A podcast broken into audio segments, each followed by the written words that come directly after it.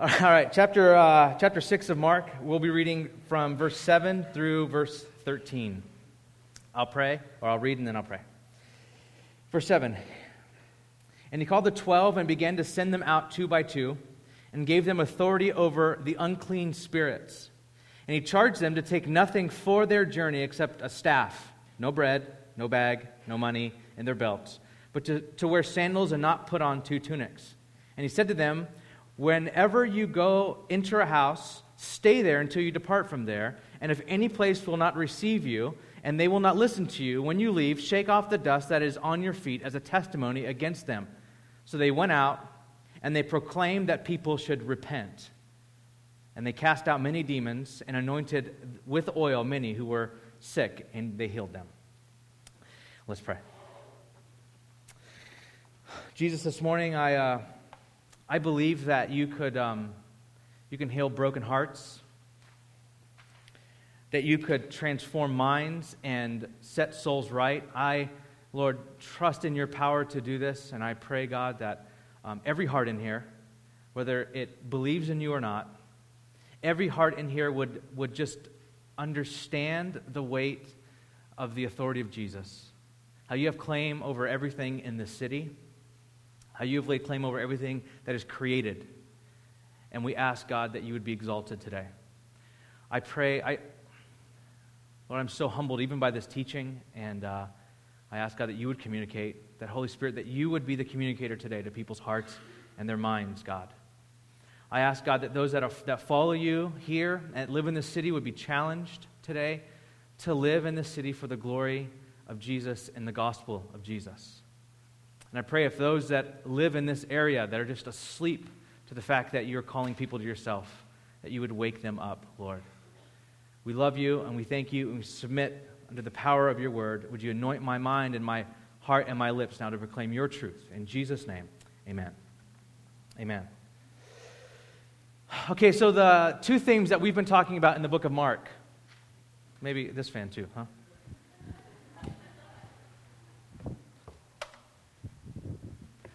I never liked those white fans. They don't really match.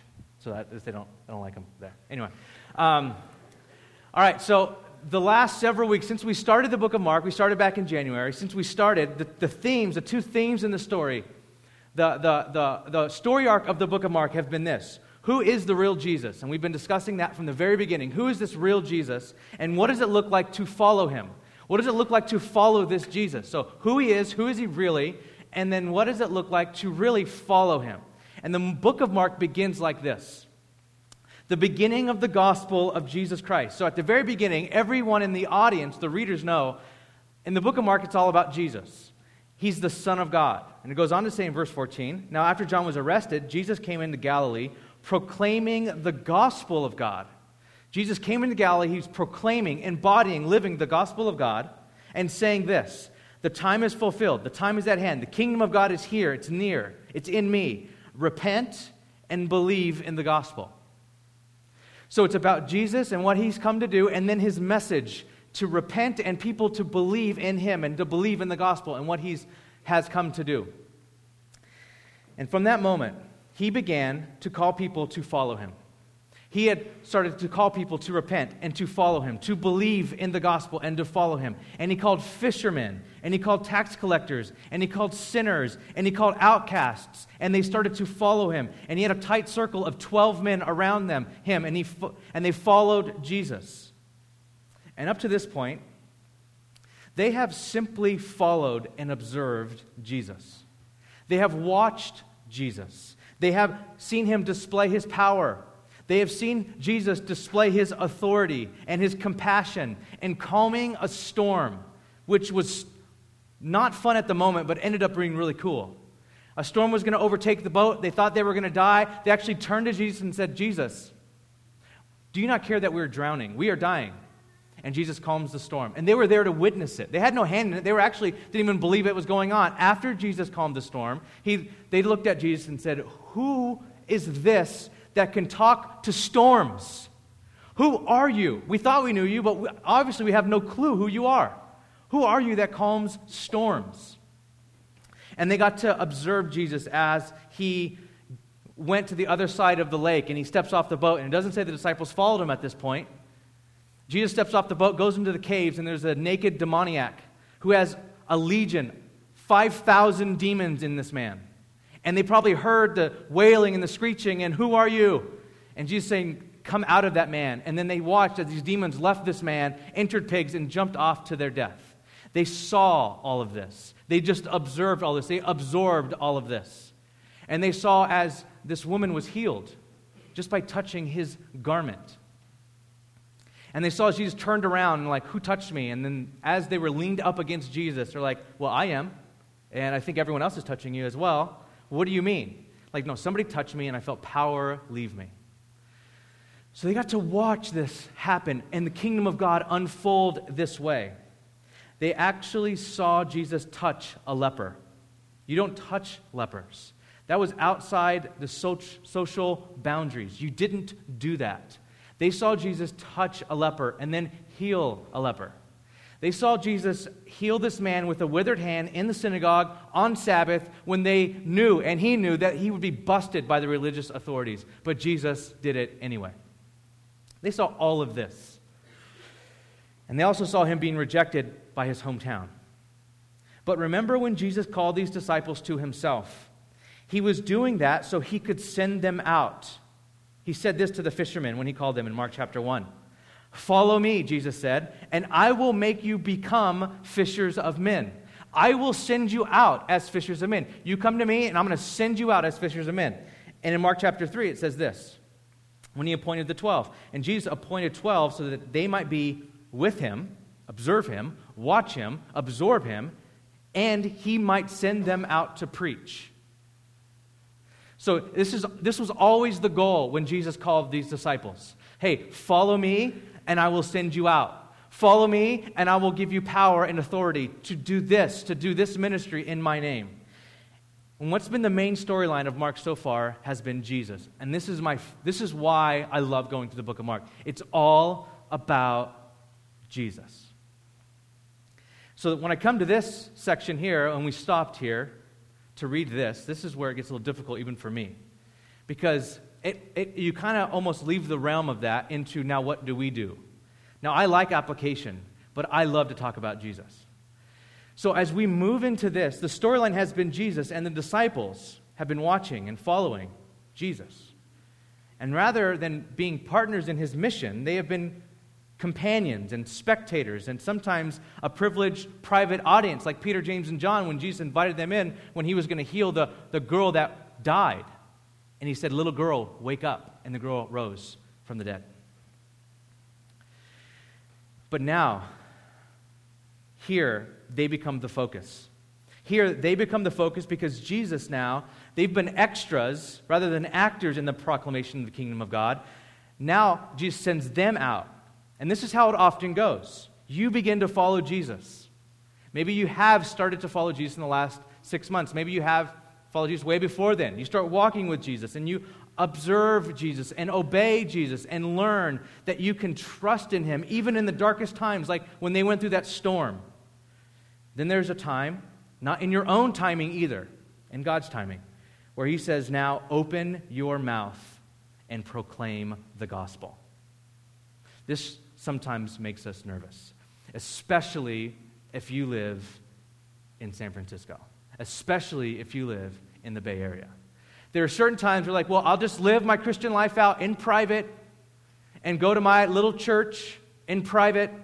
But when you tell me to talk about Jesus, there's no way I can do that without getting beat up. There's no way I can do that without looking so archaic and old fashioned, without them auto- automatically trying to nail my political party and what I believe about this and what I believe about that. There's no way I'm going to start to proclaim Jesus. I'll go to church, I won't proclaim him, though. And there is a time when Jesus goes, Now open your mouth and proclaim me. Open your mouth and now talk about, speak the gospel, gossip the gospel, proclaim the gospel. And we're like, Well, no, no, no, I don't do that. I'm way more subversive than that. I don't really do that. There is a time when God, when Jesus will call us to do that. And it's not your timing. It's not like, well, after I get my master's in divinity, then I will.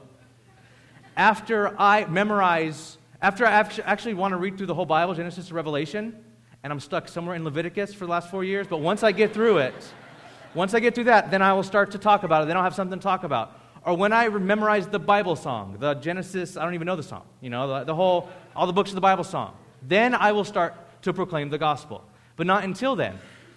And Jesus sends them out here. And this is really not the best of times because what we've seen is it's kind of almost premature that Jesus would send them out right now. Up to this point, their, their um, action, the, disciples' action with, when following Jesus, hasn't been really reassuring. They've doubted Jesus, they've questioned Jesus. And through the rest of the book, the disciples will be marked by misunderstanding Jesus. But he still sends them out. And the sending of these particular individuals testifies that the fulfillment of the Word of God depends not on the perfection or merit of the missionaries, but on the authoritative call and the equipping of Jesus. It's His work. And He sends them out even when you and I don't think they're ready. They probably don't think they're ready, but Jesus goes, Now you're ready. But they're, they're not really entirely ready, but they are ready in some way to start to apply what they've been learning. These guys are still messed up. They don't completely get it, but they get enough. They've seen enough, and Jesus sends them out. And when he sends his disciples out, he sends them out with authority, dependency, and ministry. He sends these disciples out with authority and then dependency and ministry. So we'll look at these three things today. So the first thing he sends them out with is authority. In verse 7, it says that he sends out the 12 in pairs, two by two. So they have a friend, so they have a buddy. And he gives them authority over unclean spirits. He gives them authority. Why did Jesus send them out with authority? Why is this such a big deal? If you come to the end of the book of Matthew in chapter 28, verses 18 and 19, Jesus says the same thing there. All authority, the Greek word there is exousia, all authority has been given to me. Go, therefore, because I have this authority, I want you to go in my name. Why is this authority so important? And the reason why authority is so important is because these believers being sent out, listen, these believers would encounter opposition. They would encounter opposition from every side. We just left the story last week of Jesus having opposition in his hometown. They would enter into opposition. Actually, this is another Mark sandwich, if you remember us talking about sandwiches in Mark's gospel. It's actually a sandwich. He sends them out, and then in the middle of the sandwich, he talks about John the Baptist being beheaded. And then he comes back to the disciples coming back. He sets the frame, Mark sets the frame of the disciples being sent out in the middle of John the Baptist being beheaded as the first evangelist in the gospel you will encounter opposition. If you are a follower of Jesus, you will encounter opposition. And our prayer, our hope is that you wouldn't encounter opposition because you're being stupid or being obnoxious, but that you would encounter opposition because of the gospel. Because you're embodying and living and loving this city and sharing with it the gospel. And in that, you will encounter opposition. And because they would encounter opposition, he sends them out with authority. I don't know if you know this yet, but the real Jesus, Christianity and Christian evangelism is not popular. Even the word evangelism is not popular. Jesus says, I am sending you out, and I think this is one of the least comforting things Jesus said. I am sending you out like lambs among wolves. Like, wait, that's not real, really reassuring. That doesn't help me at all. That's not a good devotional in the morning. Like, Lord, I just need a word. Okay, here's your word. You're a lamb, you're going to wolves. Be blessed, you know? Like, I, that's not, I don't feel that one, Lord. I need something more. This, you will, and I will, if you follow Jesus, will encounter some level of opposition. Because the message of Jesus, the real Jesus, is not very popular. The message is not simply love, peace, and forgiveness. It is that, but it's not all that. That's easy to tell people. God loves you. We need to live in peace. We should forgive one another. That's easy to say. But the Christian message is more than that. The Christian message in evangelism, telling the world about Jesus, is more. Let me quote J.I. Packer. Says this. He writes this Evangelism means presenting Christ Jesus and his work in relation to the needs of fallen men and women who are without God as Father and under the wrath of God as Judge. Evangelism means presenting Christ Jesus to them as their only hope in this world or the next. Evangelism means exhorting sinners to accept Christ Jesus as their Savior, recognizing that in the most final and far reaching sense, they are lost without Him. Did you notice a couple hot button words there? Wrath of God. Don't lead with that one. That's not a good lead in to evangelism. Or sinner. Those two words, or t- two phrases, aren't really popular. The majority of people inside the church and outside the church don't like to hear that they need a Savior. That offends our deepest sense of self sufficiency. I am self sufficient. I pay my own bills. I could drive myself to the store. I am self sufficient. I don't need a Savior. But the message of Jesus can be very offensive. People, all people, don't love the word repent and sinner. And what you will hear when you begin to evangelize and you say, you know what? God loves you. And the, and the way that God has shown his love to us is that when we were still in our sins and the wrath of God was upon us, Jesus died for our sins to remove our guilt, our shame, and our sin, and that we can be with God because of what Christ has done for us on the cross. Repent and believe in the gospel. They will say, people will say, I've heard it said, Who are you to tell me? What authority are you to tell me that I need a Savior? Who makes you the king? Who makes you that person that says, I need this or I need that? Who, let, who, who gave you the authority to tell me that I'm a sinner? Where do you come off? And this is why it's so important to understand that Jesus sends his followers out with authority. The rule and the reign and the authority of Jesus trumps all other authority claims. Even when people think they have authority over their own lives, like I'm my own master, the power of self, this is not true. The Bible teaches that Jesus has absolute claim on everything created because he created it. That word exousia in Greek, authority, exousia in the Greek, means, it denotes two different words. It means right and might. Jesus has all the right and Jesus has all the might. Jesus has all the right over everything created because he is creator and it's all his. Colossians 1 says, For by him all things were created, in heaven and on earth, visible and invisible. Whether thrones or dominions or rulers or authorities, all things were created through him and for him. He created all things. Everything was created for him. Jesus is on mission to redeem back the created world because it's his. And he has the power to do so because he has all the might over everything created. This has been shown in Mark so far. His authority over the demonic by casting out demons, his authority over sickness by healing, his authority over nature by telling nature what to do, and his authority over sin by forgiving sin. Jesus has all exousia, all authority. So, as Jesus' representatives, when we proclaim the gospel and call people to repent, it's not me who says you need a Savior. It's not me who wants his rightful claim on your life.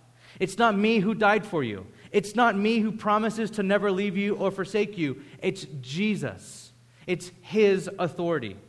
Jesus is rightfully laying his claim on the created world because he is the only one, and this is important to understand. Why is Jesus doing this? Because he is the only one who can redeem humanity, control humanity without destroying humanity. The authority given to the 12 is the authority to act in Jesus' name, to proclaim the gospel and to embody the gospel. They needed authority. They were calling people to what God had already claimed on their lives. Jesus' authority and claim on the entire world should both humble us and embolden us. It should humble us because God is calling people to repent. Not me, I'm not calling you to repent. I'm not saying, hey, you better repent because it's all about me and it's all up to me. It's God is calling people to repent. And we can't leave this out. This is actually the really cool part of this. He, they have supernatural authority, authority over demons and sicknesses. And how was this? It wasn't formulaic. Jesus did this in so many different ways. He healed in so many different ways by speaking, by touching, by just speak, by just pointing, by telling somebody to take up their mat and go home. I mean, he healed in so many different ways. So you can imagine as they were sent out, two by two, they go into a village, they go into a town, they go into a city, and they meet someone who has a demon. Their first one. And okay, okay, what do we do? What do we do? What did Jesus do? We didn't pop his collar, roll up his sleeves, say a magic chant, and they could stand there. And I would imagine they are so afraid. The first time that I ever encountered somebody that had demonic activity going, going on, I was scared. You can imagine they were freaking out. They stood back, and whether they said, and this is what it was like in Acts, in Jesus' name, come out of that person. And the demon obeyed. And you can imagine, they're actually later on, they come back, and another, in another um, gospel, it says they were excited that the demons were subject to their name. They were stoked that we said demons leave and demons left, Jesus. This girl had a fever and I healed her. Like all these things they got so excited about. Jesus sent them out with supernatural authority, with supernatural power. And the power came not in what they did, but in the person of Jesus. That's where the power was, in the person of Jesus. So they sent him out. He sent him out with authority because Christ is claiming his authority on everything created. Everything created. And they were sent out in his power. But next thing, look at what it says. He sends them out in dependency. He sends them out. This is a little odd, okay? He sends them out totally dependent. Look at verse 8. It says, He said, Take nothing for your journey except a staff and no bread and no bag and no money in their belts, but to wear sandals, one pair, and not two tunics. Take one tunic. And he said to them, Whenever you enter a house, stay there until you depart from that region. And if any place will not receive you, and they will not listen to you, when you leave, shake off the dust that is on your feet as a testimony against them. And they went out and they proclaimed that people should repent. Okay, let's make this pretty practical here. How did Jesus send them out? He sends them out with virtually nothing. He said, Don't take a carry on, no chains of clothes, no blankies, no money, no travel snacks. All your favorite things about road trips. Don't take any of that. Don't load up your MP3 player with new songs. Don't do anything like that. Just take what you need right now and go. And I want you to go into the town or a city, and I want you to stay there and live off the hospitality of that city and be dependent upon their kindness. What Jesus is saying is this when I send you to a city, don't live outside the city and commute in and preach to people. Live among them, live with them. Don't live outside where it's maybe more comfortable, maybe where it's more safe. Live among them. Live right in the midst of them. Don't live in the suburbs and commute into the city. One of the things that people, when we knew that we were going to be moving to San Francisco, they're like, you should live way outside of town because it's outside of San Francisco. And it's not in San Francisco. And it's cheaper. And it's cleaner. And there's places to park. and that's what our family, some of our family said, some other people that, uh, that told us that's what we should do when we move here. And uh, our reply was just a couple different replies. The first one was we want to live there because it is the coolest city in the world. We want to live there. But the next thing we said is, what does that communicate? What does that communicate when I'm commuting in? I'm not saying there's anything wrong with living outside of San Francisco. We can have that discussion maybe later. But what does that communicate? I'm here, I'm preaching the gospel, San Francisco, this, that, this, that. Do you live here? Well, no. Well, why are you here talking to us? Well, because this city needs to repent and follow Jesus.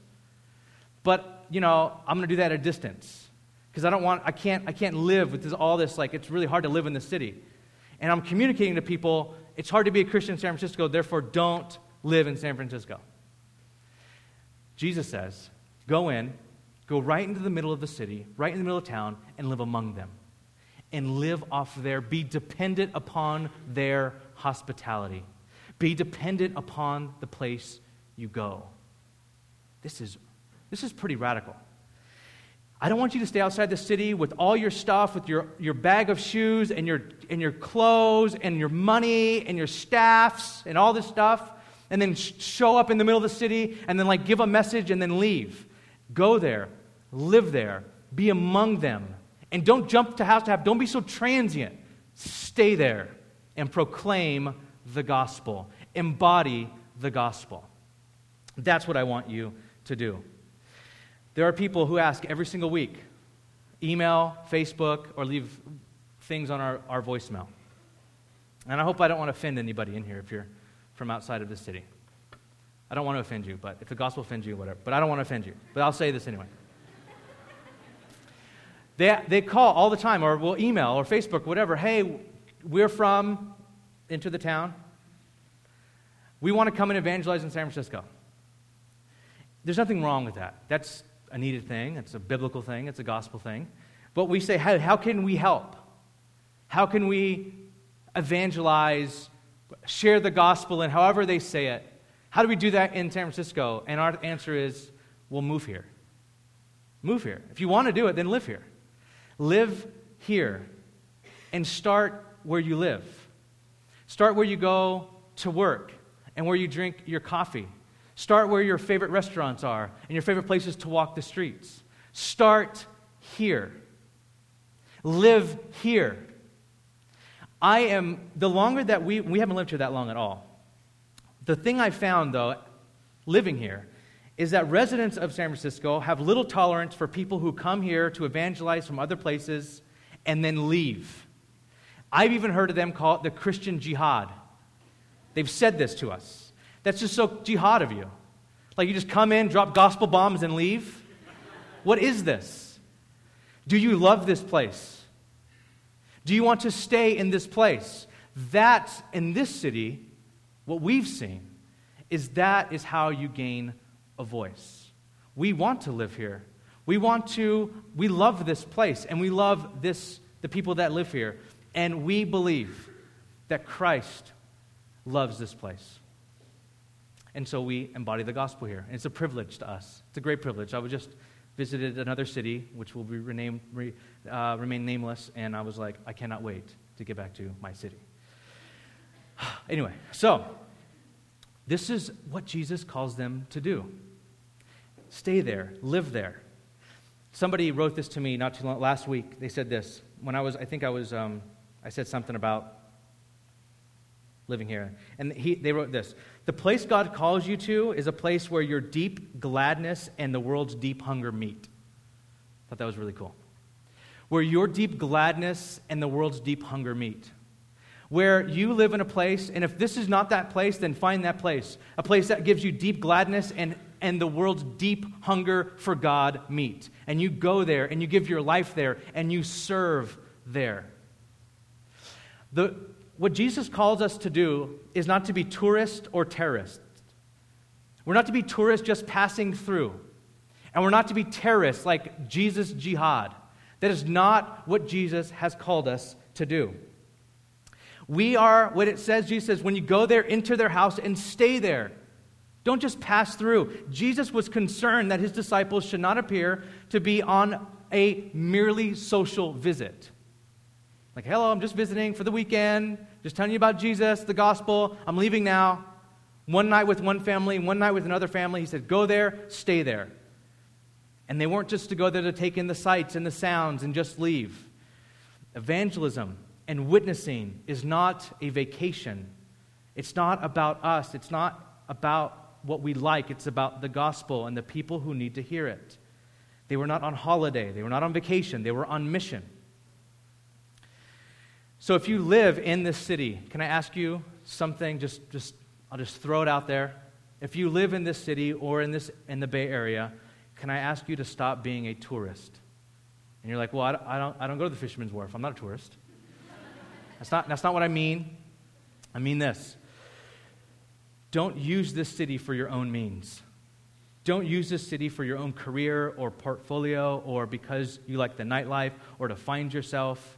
And you're like, I'm just giving my six months, my year, my two years, and I'm out of here. I can't stand it here. Just building my resume and I'm out. Please, just for the sake of the gospel, stop. I believe in the providence and the sovereignty of God, and I believe that God called you here if you're living here. Would you live here for the sake of the gospel? Would you live here and embody the gospel where you work and where you live and where you serve? If you live in Oakland, live there for the gospel's sake. Wherever you live, live there for the gospel's sake, not for your sake. I don't mean that you quit your job, I mean that you change your perspective. Change how you see this city. Change how you live in this city for the gospel of Jesus Christ. And then Jesus also says, don't be a terrorist. That means don't just go in, drop bombs and leave. We're supposed to stay. They were supposed to stay at people's houses. They had, remember, Jesus sent them with no money, no food, no blankets, one tunic, that's it, not two to keep you warm, one. They had to go and be dependent on that place they were going to. They had to go and enter in and say, Can we stay at your house tonight? Don't you think, just for a second, if you thought about this, it changes your approach to witnessing if that person that you're witnessing to gave up their bed for you to sleep in that night? Just, doesn't it change things a little bit? That you know that I'm, I'm actually going to see this person in the morning that's like, I'm just going to say whatever I want to say. I'll never see them again in my life anyway. What's the big deal? Like you're actually staying at their home and they're feeding you meals and you're watching their kids and you're staying with them. It changes your approach. You're deeply invested in them. You really want them to repent and to see Jesus. But the way that you go about it is totally, becomes totally different. Jesus didn't send them out with superficial power. They didn't look powerful, they looked weak.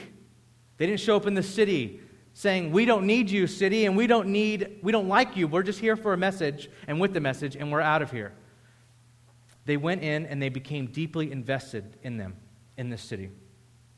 And then when they had to go into to a town, they did not trust in their supplies and they did not trust in their training, but they trusted in the one who sent them. He sent them out in total dependency. They had to depend on God and the place they were going. That is humbling. There's great humility in witnessing. If you're not humbled as you witness and as you live out the gospel, you don't have the gospel, the real gospel. The gospel is humbling. It should humble us. That we, that we need this city.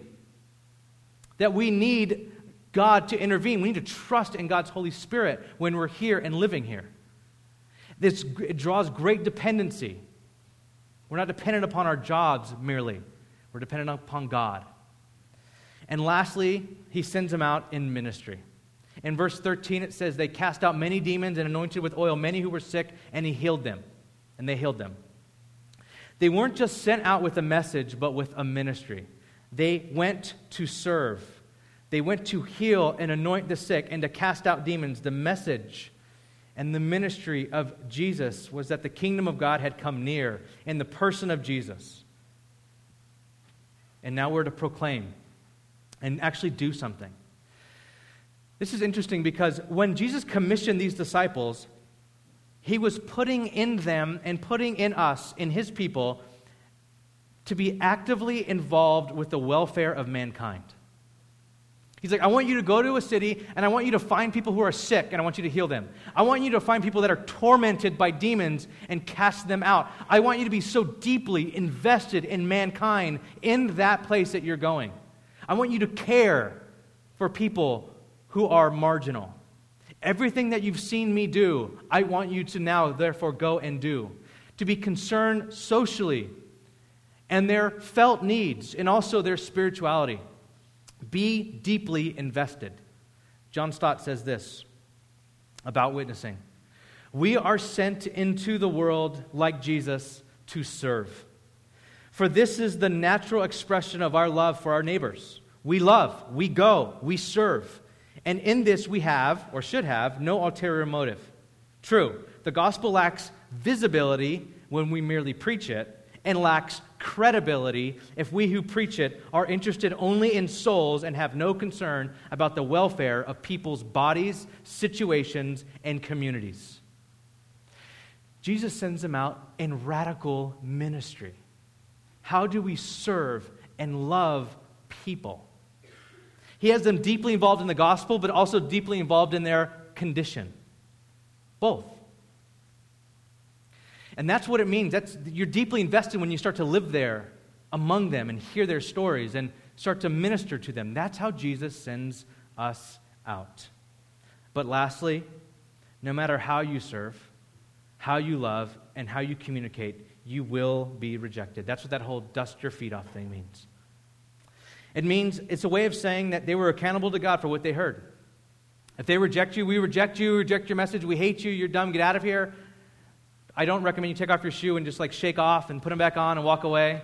Might communicate the wrong thing. But what they were to do was to go, now you're, it, meant then, now you're accountable for what you hear. You heard it, right? You heard it. You're accountable now.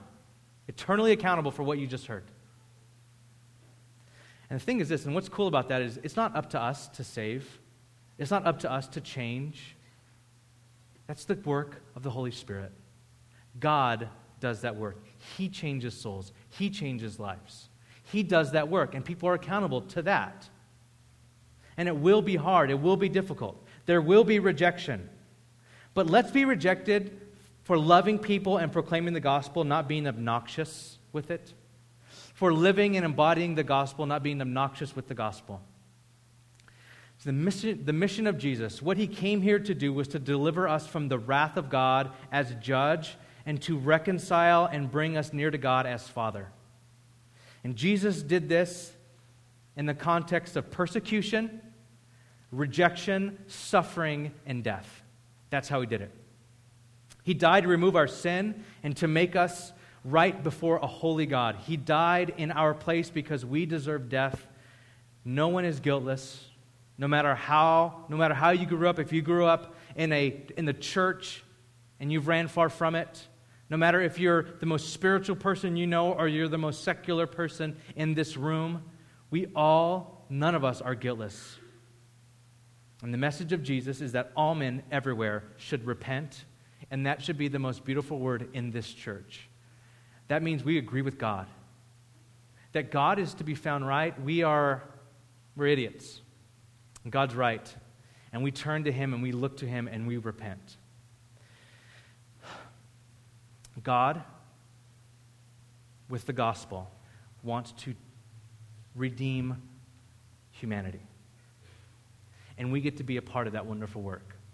And we get the privilege of being part of that wonderful work in this wonderful city, in this wonderful area. And it's a privilege and it's an honor. Would you please, for the sake of the gospel, live here for the gospel's sake? Let's pray. Lord, we thank you. I, I ask God that um, I know that we get people that, that come in and travel in and, um, and even come from outside of San Francisco in. I pray that no one would take offense. I pray that wherever we live, no matter what, no matter where we live, we would embody the gospel where we live. I pray that you would change our hearts, God. Would you forgive us where we have been lousy witnesses. Would you forgive us when we've spoke horribly about this place? Would you forgive us from the times we thought we cannot wait to get out of here? Would you forgive us, God? I pray, God, that we would see ourselves sent if we live here by you, or sent wherever we live. We're sent by you. We are a, you are ascending God. And I pray that those that are not yet following you or not following you at all. I pray, God, that you would, you would heal whatever hurts they have. Maybe the church has hurt them or a Christian friend has hurt them. I pray, Jesus, that you would be a comforter. And I feel compelled to pray for those that grew up and their dad was not there. This day they hate. last thing they want to hear about is Father's Day. I pray that you would heal people, Lord that you would set them free. Thank you that you are a God who is near the brokenhearted. Jesus, you sent your disciples out because you cared for humanity. You You sent your disciples out not as Christian jihad, as people that would embody the love, the forgiveness, the sacrifice of Jesus. Thank you that you love us, God. And I pray that the authority over all of this area that is Jesus's, Lord, that you would draw people to yourself, God. That people would be saved, God. People would repent. We love you in your name.